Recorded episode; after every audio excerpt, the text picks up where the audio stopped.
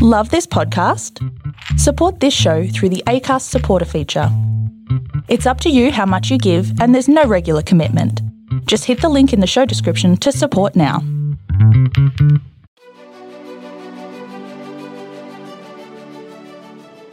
Hey, this is John Lee Dumas of EO Fire, and welcome to Master Leadership. Great leaders ask great questions, and this podcast takes you on a journey to master leadership with questions that matter to leaders who matter with your host, Lily Sinabria.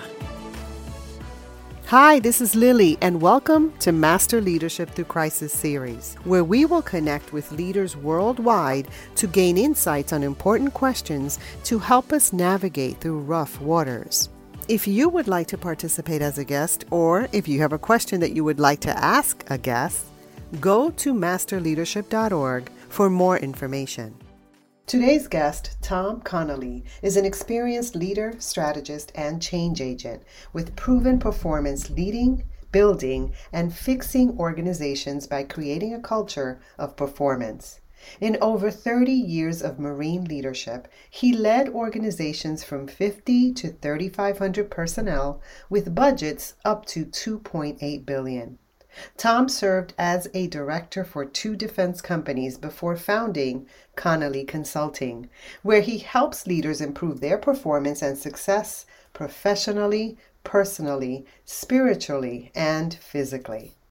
Our interview will begin right after messages from our sponsors. Hello, leaders. Just wanted to share with you that I'm trying out this new app called Wisdom.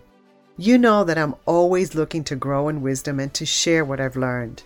So join me live in 2022 on Saturday, January 8th at 12 noon Eastern Time on the Wisdom app for a conversation on being fully resourced. My handle there is at Lilyahna. That's L I L Y A H N A. I've included a link in the show notes for easy access. So join me live to listen, converse, ask questions, and learn how we are fully resourced to co create our future. I'm so looking forward to connecting with you. Welcome, Tom Connally. How are you? I'm well. Thank you so much, Lily. It's a great pleasure to be with you and your listeners. Well, we're so happy to have you on our podcast. Are you ready to pour into our listeners? Absolutely. All right. So, Tom, tell us a bit about your path to leadership and what you're doing now. Well, we could start way back when, but we don't have that long. so I'll cut it short. A long family tradition of leadership, parents who were both World War II veterans and children of the Depression raised us to think about work and how we contribute to our country. And of course, my dad was a great leader. My mom was a great patriot. Grew up in a house with three older brothers and an older sister and a younger sister, and all of them contributed significantly to my development. I always wanted to be like my brothers, and they all went into the military and became leaders in the military. My dad had been in the Navy for 30 years. My mom had served, like I said, during World War II.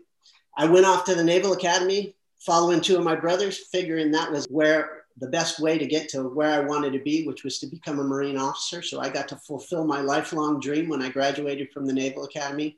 Of course, numerous lessons learned there, the largest of which was sometimes you have to work smarter, not harder. A good lesson. Yeah.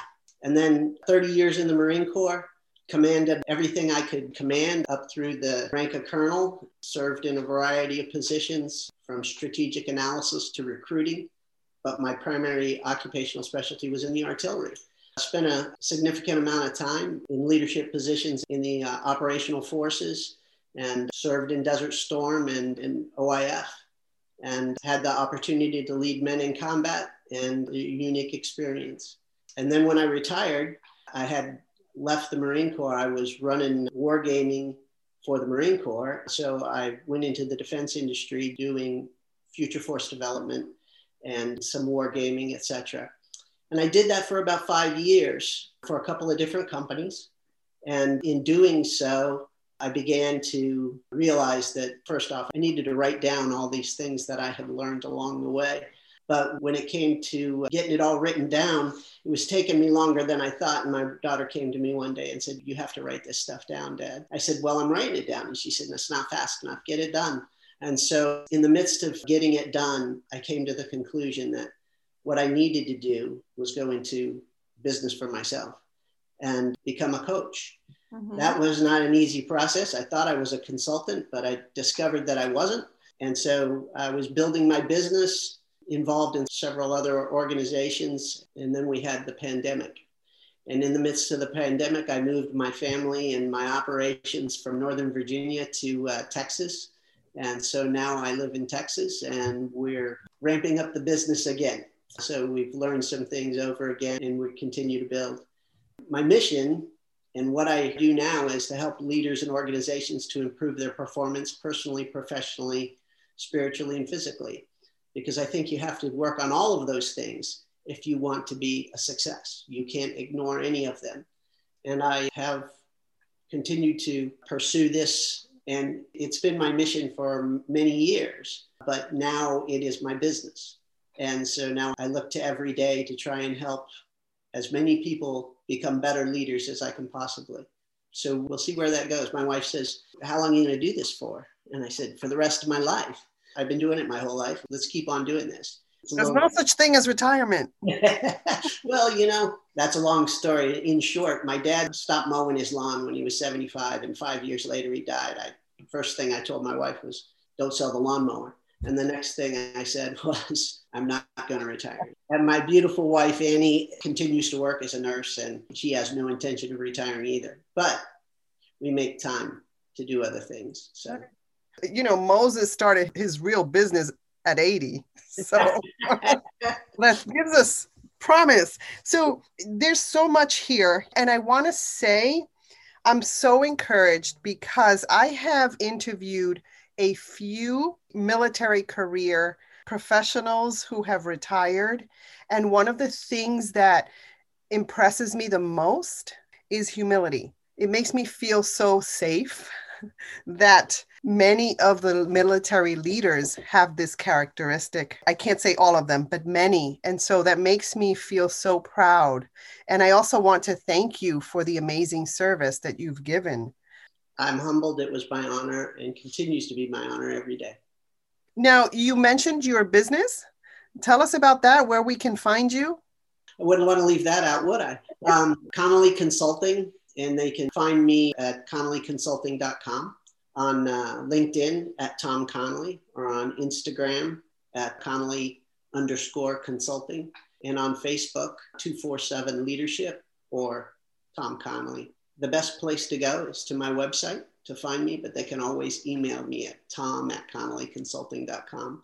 I talk to people all the time for all kinds of reasons, and coaching is the focus help anybody and everybody improve their performance. Great. And for the benefit of the listeners, how do you spell Connally? Great point. Uh, C O N N A L L Y. Perfect. Now, you mentioned you wrote some stuff down. Does that mean you wrote a book? I did.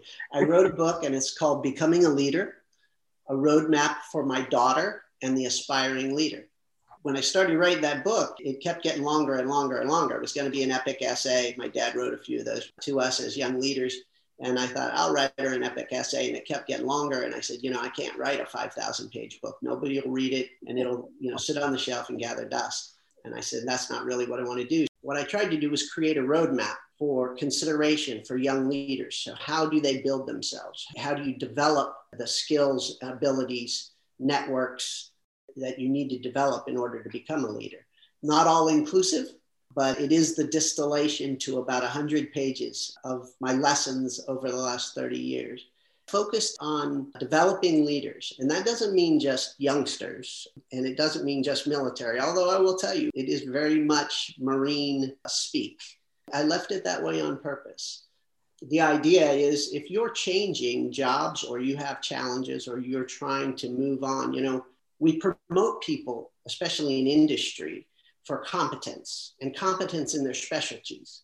So if you're a painter and you paint houses all by yourself and your business grows, now you get a crew of six. Whether you wanted to be a leader or not, you're now a leader. You now have a crew of people that work for you. You now need to lead them.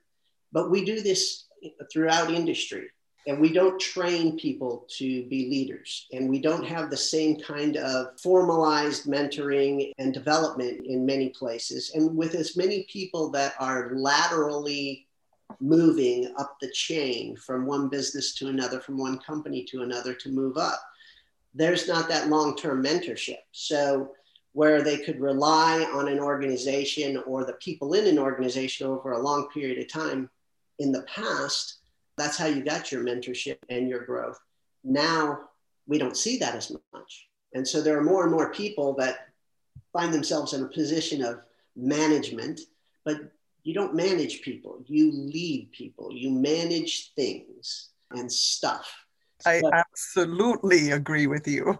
So the idea of the book was hey, here's the start point. Let's optimize your apprenticeship because that's really what it is. Being a leader, I talk about it as a vocation, but as an apprenticed vocation. That is, you are an apprentice every time you go to a new job, every time you move up to the next level, because every challenge of leadership is nuanced. It's nuanced by the place you have, it's nuanced by the organization that you're in, it's nuanced by the people that you have, it's nuanced by the position that you're in. So there are numerous challenges that affect every leader, and those leaders have to learn to deal with those challenges at every level. You may master one level, and then you move to another, and now you're apprentice again. But even more than that, you know, if you're seriously committed to being a leader, then you understand that there are other people that are masters around you. Often we as leaders are the generalists. We're the people that are coordinating things, but we have experts all around us. Right. And those experts are the masters at certain things, and we have to be their apprentice. It's a continual vocation of mastery and apprenticeship, and we have to accept when we're the master and when we're the apprentice. As you were speaking, I was thinking, well, does an apprentice ever arrive as a leader? Well, you know, at some point in time, you know, if you think you've arrived, then maybe you're missing that humility piece that you spoke of at the beginning, which is absolutely essential if you're going to continue to develop. You got to be able to look at yourself in the mirror and say, did I get done yesterday what I needed to get done? Did we accomplish what we needed to accomplish? Do we need to take a step back? Do I need to look at everybody and say, that was erroneous? I had us going in the wrong direction. And if you don't have the humility to do that, then you need to go back and find it. Right. Because there's really no way that a leader can't, at some point in time, look at his people and say, okay, that was a good try, but I missed the mark. This one's on me. You know, leaders are responsible for all their organizations do and fail to do. Right. And you know, um, it's clear that you have a lot of wisdom. And I've discovered in my journey that wisdom and humility are very connected. You can't have one without the other. Sometimes that gets me upset because I don't always want to be humble. But every time I choose humility, I learn deep things that I didn't know before. And so I love learning about this. And so I appreciate you sharing that with us. I was just going to say, you know, that all comes from somewhere and from someone whether it's from God above or from the leaders that have been, you know, my coaches and mentors along the way. Yes, absolutely. Thank you. Now, Tom, we're currently hopefully in the tail end of the global COVID 19 pandemic. We don't know, right? How has this affected you? Well, short of moving everything that I have to Texas in the midst, there are challenges in trying to start a business or market a business in this environment that is largely person to person. There is no knocking on anybody's door and just saying, I'm here, will you talk to me? That's not going to happen. So it, it's created some challenges. It's also created opportunities. There are always opportunities with any challenge. My wife's a nurse she just got her vaccine and so she's concerned every day you know going to the hospital and coming home my daughter, who's a Marine captain out at Camp Lejeune, she had the virus. Fortunately, it didn't affect her too much, but she has some lingering effects. I bet that I had it last December before they could test anybody for it, but uh, probably we'll never know for sure. The challenges to the society, to our country, to the world, people are less connected. They're more connected like this, but there's less personal connection, and personal connection is absolutely essential to life and that impacts everybody. and impacts the way businesses are working and the way people feel about what they're doing. Personally, I've lived through more than one crisis and I've you know had my life threatened in more than one way. These kind of things, they are the nature of human existence. We're going to go through these things and, and we're going to live through these things. And, you know, keeping the faith is, I think, essential. It is in my life. You have faith that the good Lord's going to protect you and carry you through. And whatever the results are, the outcome will be to his glory. For me, that's every day. Get up and have faith and realize that whatever happens, there's a lesson in it somewhere. Can I learn that lesson and carry it on?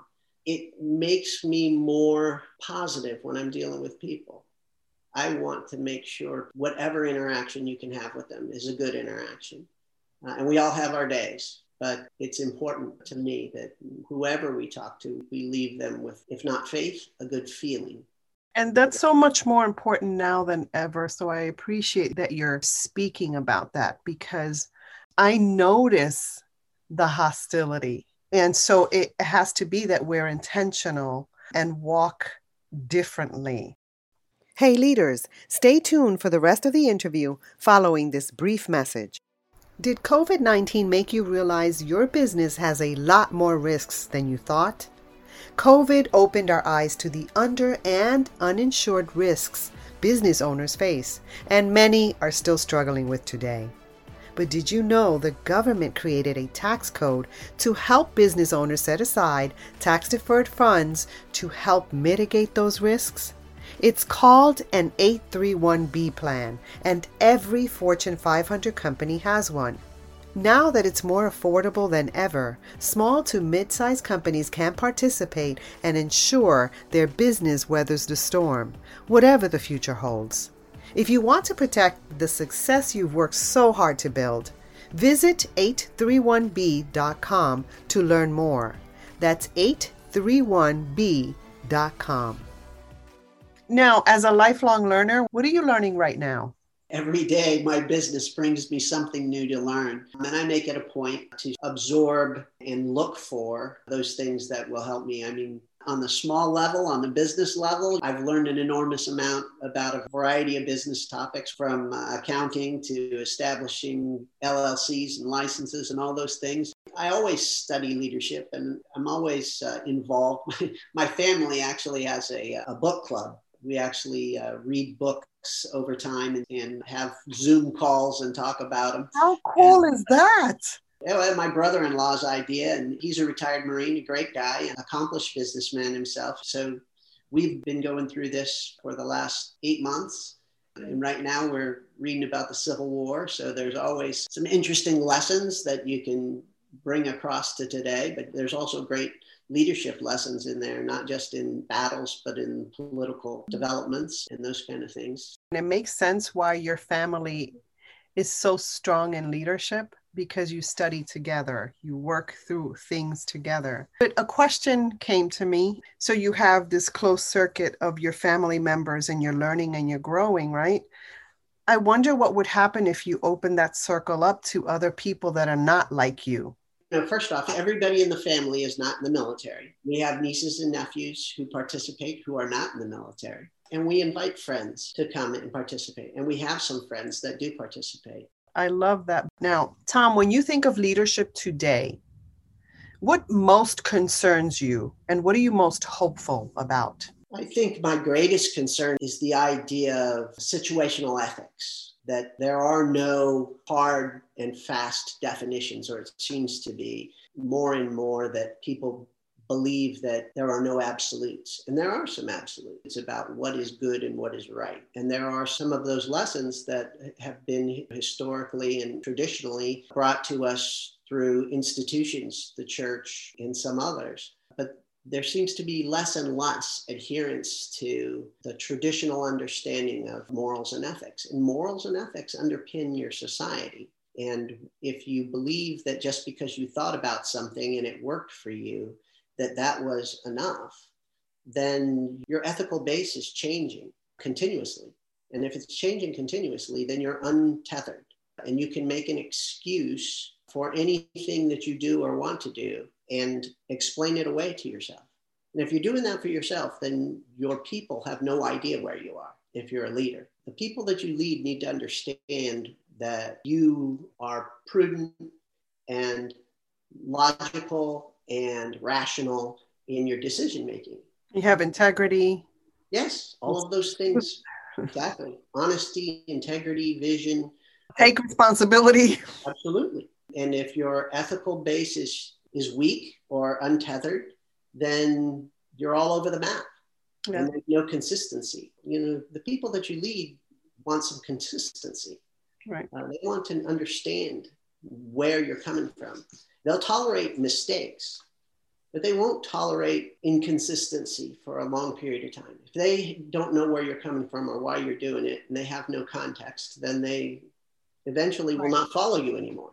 Right. So, what are you most hopeful about? My son is 19 years old, and I see he and his peers, and they are rational, thoughtful, and logical thinkers who have faith.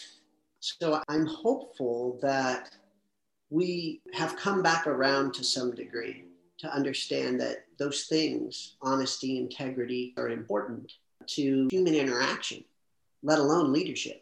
I think that that generation and many others are seeing and understanding that there's a necessity for faith, but also for moral and ethical responsibility. That's what I see over time, if you're leading, you're observing people and you're observing society and you see society go through its woes. And we're going through some now, and we'll have some pain and suffering. At the same time, there will be lessons to be learned. And the question will be, will we learn them?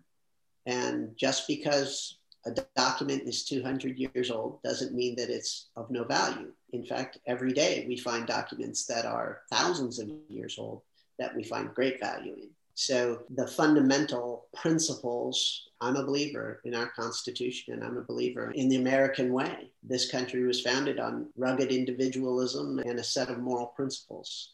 While we have had periods of time where we've had people who veered from those, we have always been able to right ourselves and move on. We'll never be perfect, but I think our framers were pretty prescient in their statement in order to form a more perfect union. Right just to say that it's continuous. So uh, I'm just curious. You know, I have to stand back a little bit because I have heard people say or believe that you have to be a Christian to be a good leader. Is that something that you believe in? For me, it makes it easier. Wherever your moral values extend from, they have to include certain things honesty, integrity, right. Um, I talk about something in my book. I talk about what I call the prime imperative, the leader's one thing, and that is you have to believe that every person has value. Yes. Now, that's really easy to believe if you're a Christian. Now, I don't know about every other faith, but that's very easy to believe from a Christian standpoint. And I think that that fundamentally, as a leader, to not believe that every person has value takes you down a dark road very quickly. And I can say that from a leadership standpoint. So I wouldn't extend and say, I've never met a great leader who wasn't a Christian. I can't say that. But what I can say is that your moral and ethical base has to be sound. And if you don't believe that your people have value, then you're not leading them because the fundamental purpose of a leader is to inspire his people to transcend to something greater than themselves. Yes. So if you think about that, then part and parcel of that is to believe in your people. And you can't believe in your people if you don't believe the value. You know, that's a long story and I'll make it very short, but I have watched men and women in the service do amazing things. And it came to me one day that I would never know who the heroes are going to be.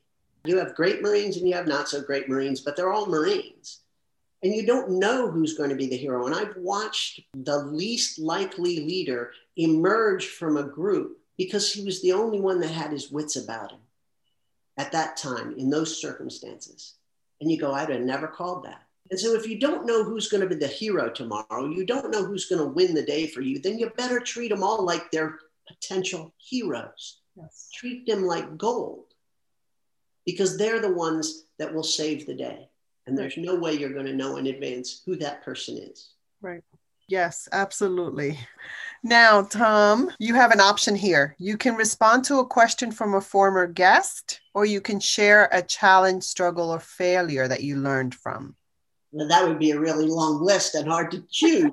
Um, just one, just one. I will share this with you because it was a, the significant learning point. I was on recruiting duty and I was getting beat up very, very badly. And it was for a variety of reasons. But one day I had ordered a day planner of a particular type. And in the back of that was these tapes. And these tapes were about time management.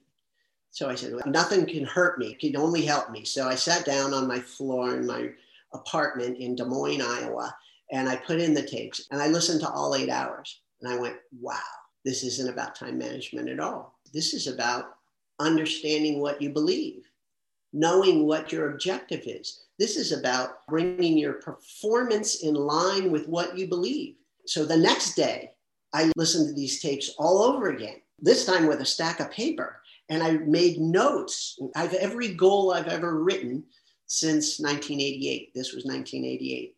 And when I got done with that, I said, I am not doing things that I proclaim. I say, I'm a Christian. I'm not going to church. I'm not praying. And I'm uh, not reading the Bible. How can I be a Christian? There are things I can do right now. But the large lesson here is if you don't know what you believe, how do you bring your performance in line with it? If you're not doing what you believe, you will be miserable and you'll be all over the map and you'll be unguided. Your path is to know what you believe and then bring your performance in line with your values. And then you're setting goals, and they're all with the direction of your most fundamental core beliefs. Now, I would tell you that the majority of people that I talk to can't tell me what they believe. And I want to add to that a lot of them can't respond to the questions Who are you? What do you want? And why do you do the things you do? The who are you is what you believe. Who do you want to be? Who's the aspiring you? I talk about that some in the book. Then you say, what do I need to do to become that person? And then what other things do I value that I want to accomplish? And they need to be consistent. There needs to be congruity between what your values are and what you want to accomplish. And then you can say, you know, why I do what I do. Mm-hmm. Right. And every day you can say, what's the next step? to the mm-hmm. next goal? And have I reached there? To me, that's walking in integrity. And to walk in integrity is so powerful. When you walk in integrity, then so much is up leveled. Well, most people will say, you know, integrity is doing the right thing when nobody's looking. And that's true. But I would say that integrity is living what you believe. That's integrity. And, you know, what we believe can shift Absolutely. That's one of the things that I've been learning that what I thought was so true ages ago, I'm shifting and opening my heart and mind to. There is a core belief, but then there are other things. One of the practices that's been so powerful for me is meditation meditating on my connection with my maker. And that has led me to open my eyes to a lot of other things. So I really appreciate this conversation and can't wait to read your book. It's going to have a lot of nuggets yeah. in it. So, Tom, as a listener of this podcast, what is a question that you would like a future leadership guest to respond to? What are you curious about? Do you know what you believe? And have you committed to living that? How have you committed to living that? Great. Thank you. Now, is there anything else you'd like to share with our listeners? I would say whether it's in this environment or it's in the travels of daily life, when you're facing a challenge, don't face it alone. Find a coach, find a mentor. We should always have at least three people in our lives that one that's our master that we're learning from, one that's our apprentice that we're teaching, and one that's a peer that can tell us when we are not being true to ourselves or making good decisions or living right. We should always have at least those three people. And then I would tell you that not just because I'm a coach, I think I became a coach because of this. You have to seek someone that can do those things for you. And sometimes it's your boss, and sometimes it's not. The person who pays you is not the person you want to take silly questions to and they're only silly for lack of a better term. And some of those questions are not critical, and some of them are. But maybe they're not the ones you want to take to your boss. And maybe there's a challenge that's significant, and you just need someone to provide you an additional perspective, to tell you the things no one else will tell you. So don't go through it alone. I used to tell my Marines, especially after combat, when you come out of the lines, don't deal with your ghosts by yourself. We all have ghosts ghosts of decisions made, ghosts of actions taken, ghosts of things that we saw or did, whether it's in combat or in life. But don't deal with your ghosts by yourself. There are people that can help us to deal with those ghosts. And you have to pick the right people. And it depends on what you're dealing with. But a coach is a great way to go for much of this. It doesn't have to be somebody you pay, but it can surely be uh, someone uh, that you consider to have some wisdom and insight, but that is likewise not just going to give you a pass on everything. Right. And that's the key, too, to going back, Lily, to what you said. It's great to open our perspective and see other things. It's also important, though, that we recognize that many of the traditions and the values you know that have developed were the result of learning hard lessons mm-hmm. and so sometimes we'll open that perspective but we have to remember there's still truth. Truth still exists and there's a reason for that truth. Like you said find the right person. If you want to talk to me about you know soccer no don't talk to me about soccer. I'll point you to my son. It's helpful to find people that you think have credibility and value and engage them. I want to thank you so much for adding value to me and to our listeners. It's been a great pleasure to be here. I hope I brought some value. You did. Uh, if they want to read my book, they can find a link to it on my uh, website. I also have a download there on the piece that talks about Do you know what you believe? Beautiful. And so there's a free download there if they want a taste of it. The book's easy to read. I wrote it in, you know, three page sections and I made it small enough that people could put it in a bag, put it in a cargo pocket, and, you know, knock it out in about a week. I hope that they would consider it a little bit and make some notes in the margins to themselves about what they need to do. Thank you. Have an amazing day. Thank you so much, Lily. It's been a great pleasure. In closing, here's a quick message. Coaching is the art of influence that underpins leadership in the 21st century.